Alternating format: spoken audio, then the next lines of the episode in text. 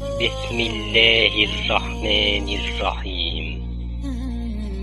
يحبهم ويحبونه. إذا المرحلة الأولى من حفظ القرآن كانت حفظه في صدر النبي عليه الصلاة والسلام ومراجعته مع سيدنا جبريل عليه السلام كل سنة في رمضان. والمرحلة التانية واللي كانت متداخلة مع المرحلة الأولى كانت اختيار كتب ثقات للوحي يكتبوه في صحف ورقاع وما شابه علشان يحفظ للأجيال القادمة. وفي نفس الوقت حفظه في صدور الصحابة اللي كانوا بيقروا القرآن في كل صلواتهم. وبالتالي كانت نتيجة ده إن القرآن اتكتب على إيد كتبة الوحي في عهد الرسول عليه الصلاة والسلام واترتبت كل آياته في صورها. اتكتب لكنه لم يجمع بعد. إيه بقى اللي حصل بعد كده؟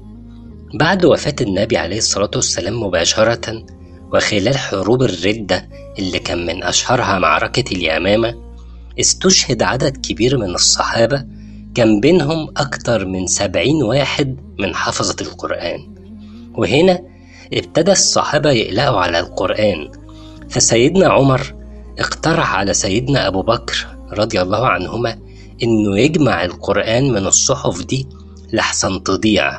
ولو مات اللي فاضل من الحفظة يبقى في خطورة على حفظ القرآن. فسيدنا أبو بكر رد على سيدنا عمر في الحديث اللي رواه البخاري وقال له كيف أفعل شيئا لم يفعله رسول الله صلى الله عليه وسلم؟ فقال عمر هو والله خير. وفضل سيدنا عمر يلح على سيدنا أبو بكر لحد ما سيدنا أبو بكر اقتنع زي الحديث ما بيقول فلم يزل عمر يراجعني فيه حتى شرح الله لذلك صدري. مين بقى اللي بيروي لنا الحديث ده؟ سيدنا زيد بن ثابت رضي الله عنه وأرضاه اللي قلنا إنه كان إمام كتبة الوحي. أصل بعد سيدنا أبو بكر رضي الله عنه ما اقتنع بعت لسيدنا زيد وطلب منه جمع القرآن. ليه بقى سيدنا أبو بكر اختار سيدنا زيد بالذات للمهمة دي؟ أولا لأنه كان إمام الكتبة وقت النبي عليه الصلاة والسلام. وثانيا لأنه كان واحد من حفظة القرآن. وثالثا بقى ودي مهمة جدا إحنا كنا قلنا إن النبي عليه الصلاة والسلام كان بيراجع القرآن مع سيدنا جبريل عليه السلام كل سنة مرة في رمضان. لكن في آخر رمضان قبل وفاة النبي عليه الصلاة والسلام اسمع كده النبي قال إيه لستنا فاطمة رضي الله عنها قبل وفاته؟ إن جبريل كان يعارضني القرآن كل سنة مرة وإنه عارضني العام مرتين. يعني رجعه السنة دي مرتين. ولا أراه إلا حضر أجلي. وفسر النبي عليه الصلاة والسلام إن ده معناه إن موته قرب. وتوفي صلى الله عليه وسلم فعلا بعدها. لكن المهم هنا إن سيدنا زيد بن ثابت رضي الله عنه كان حاضر المراجعة الأخيرة اللي عرض فيها النبي عليه الصلاة والسلام القرآن على سيدنا جبريل عليه السلام.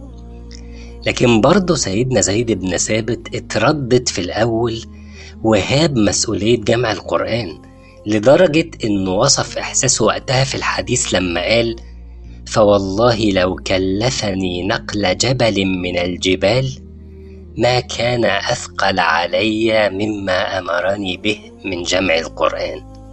مسؤولية كبيرة جدا. لكن سيدنا أبو بكر رضي الله عنه فضل برضه يلح على سيدنا زيد رضي الله عنه لحد ما ربنا سبحانه وتعالى شرح صدر سيدنا زيد للفكرة.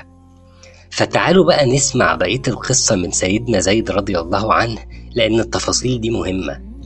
يقول سيدنا زيد فقمت فتتبعت القرآن أجمعه من الرقاع والأكتاف.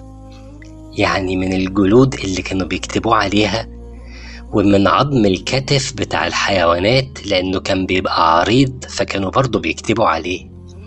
والعزب اللي هو جريد النخل وصدور الرجال.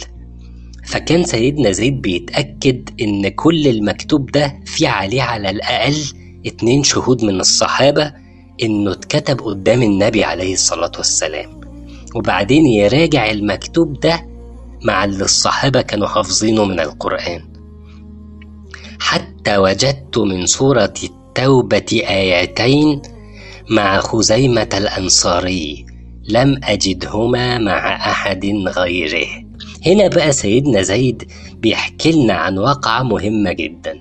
سيدنا زيد بيقول لنا إن المكتوب من القرآن تم مراجعته آية آية بشهادة على الأقل اتنين شهود من الصحابة على إن المكتوب ده اتكتب قدام النبي عليه الصلاة والسلام وإنه ده اتعمل مع القرآن كله ما عدا آخر آيتين من سورة التوبة اللي ربنا سبحانه وتعالى قال فيهم لقد جاءكم رسول من أنفسكم عزيز عليه ما عنتم حريص عليكم بالمؤمنين رؤوف رحيم فإن تولوا فقل حسبي الله لا إله إلا هو عليه توكلت وهو رب العرش العظيم.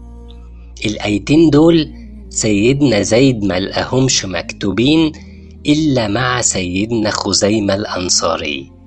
يعمل إيه بقى سيدنا زيد؟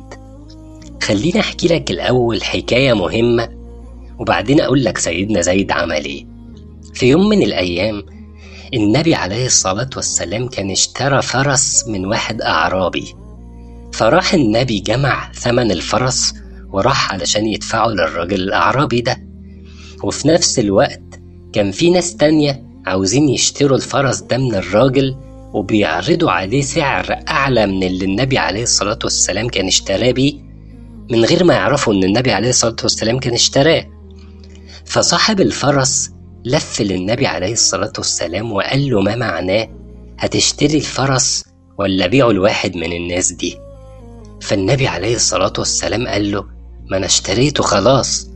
فالأعرابي قال له لأ ما حصلش. هل عندك شهود على كده؟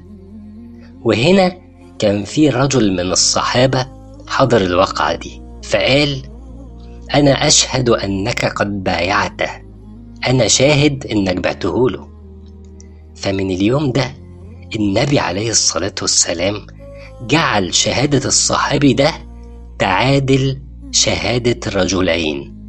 اسمه إيه بقى الصحابي ده؟ خزيمة الأنصاري اللي سيدنا زيد لقى آخر آيتين من سورة التوبة مكتوبين عنده هو بس. اوعى تفتكر إن قصة شراء النبي عليه الصلاة والسلام للفرس كانت صدفة. ولا إن وجود سيدنا خزيمة في القصة كان صدفة ولا إن النبي عليه الصلاة والسلام شهد له إن شهادته باتنين كانت صدفة.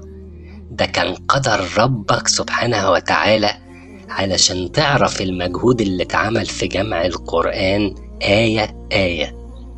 وقبلت شهادة سيدنا خزيمة رضي الله عنه وأرضاه بشهادتين وأخد منه سيدنا زيد آخر آيتين من سورة التوبة علشان بيهم يكتمل جمع القرآن. وبيكمل سيدنا زيد الحديث ويقول وكانت الصحف التي جمع فيها القرآن عند أبي بكر حتى توفاه الله ثم عند عمر حتى توفاه الله ثم عند حفصة بنت عمر. وهنا بتنتهي المرحلة الثالثة من جمع القرآن ثم أخيرا في عهد سيدنا عثمان بن عفان رضي الله عنه وأرضاه بعت سيدنا عثمان لأم المؤمنين حفصة بنت عمر رضي الله عنهما وطلب منها إنه يستلف نسخة القرآن اللي عندها علشان يعمل منها نسخ يوزعها على بلاد المسلمين ليه؟ لأن الدولة الإسلامية وقتها كانت توسعت ووصلت حدودها من شرق آسيا لشمال أفريقيا. فشكل سيدنا عثمان رضي الله عنه لجنة لنسخ القرآن. كان فيها طبعا اللجنة دي إمام الكتبة سيدنا زيد بن ثابت ومعاه سيدنا سعيد بن العاص رضي الله عنه. ثم توسعت اللجنة فيما بعد لحد ما تمت عملية النسخ. ودي المرحلة اللي جمهور العلماء على إنه تم فيها ترتيب صور القرآن على النحو اللي بين إيدينا اليوم بداية بسورة الفاتحة وانتهاء بسورة الناس. وبعد ما نسخ سيدنا عثمان رضي الله عنه كذا نسخة من القرآن أوفى بوعده لأم المؤمنين حفصة ورجع لها نسخة القرآن الأولى اللي جمعت في عهد سيدنا أبو بكر رضي الله عنه وأرضاه بعد وفاة الرسول عليه الصلاة والسلام مباشرة ثم أرسل سيدنا عثمان نسخة من القرآن لكل بلد من بلاد المسلمين وبعدين أمر بحرق أي شيء مكتوب من القرآن بشكل فردي مع أي حد من الصحابة أو التابعين. ودي كانت المرحلة الرابعة والأخيرة من جمع القرآن اللي فضل ينسخ من جيل لجيل من بعد وفاة النبي عليه الصلاة والسلام وحتى وقتنا هذا وبإذن الله حتى قيام الساعة. فاللهم لك الحمد على نعمة الإسلام وكفى بها نعمة. رب اغفر وارحم وأنت خير الراحمين.